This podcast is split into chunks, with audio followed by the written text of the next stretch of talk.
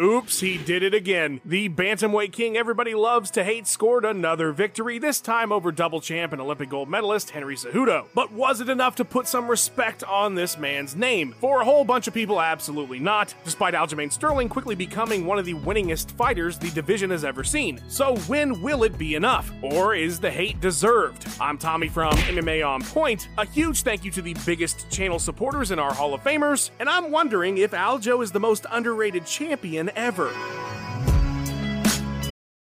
It's only a kick, a jump, a block. It's only a serve. It's only a tackle, a run. It's only for the fans. After all, it's only pressure. You got this. Adidas.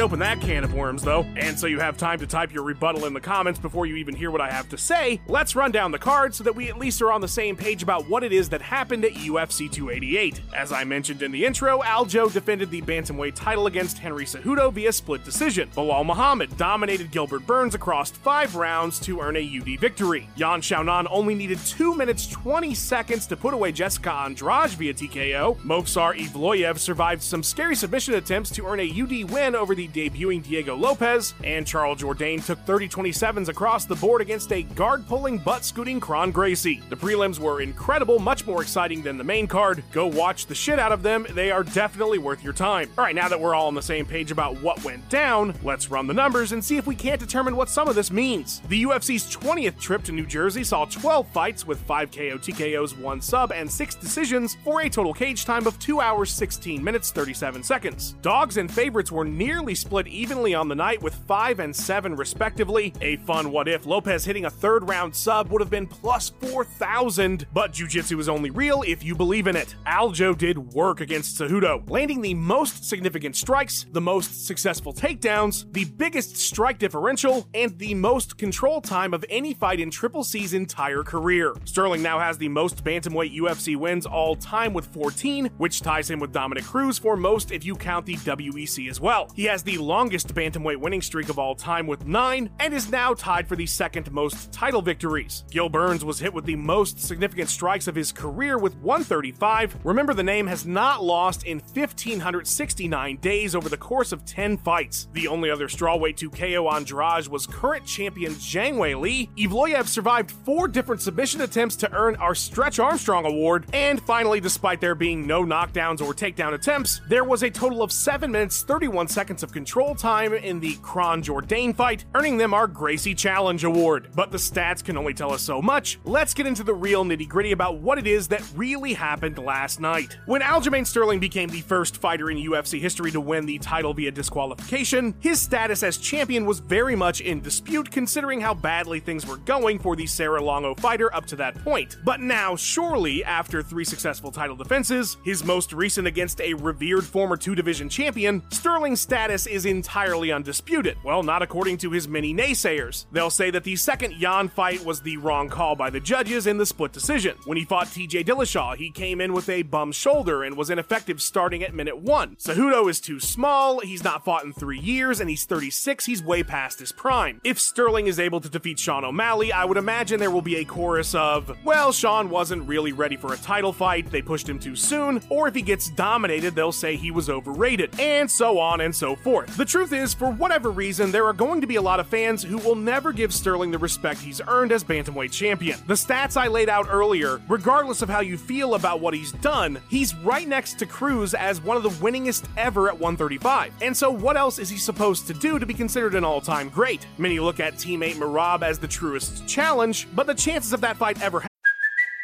it's Kaley Cuoco for Priceline. Ready to go to your happy place for a happy price? Well, why didn't you say so? Just download the Priceline app right now and save up to 60% on hotels. So, whether it's Cousin Kevin's Kazoo concert in Kansas City, go Kevin, or Becky's Bachelorette Bash in Bermuda, you never have to miss a trip ever again. So, download the Priceline app today. Your savings are waiting. Go to your happy place for a happy price. Go to your happy price, Priceline.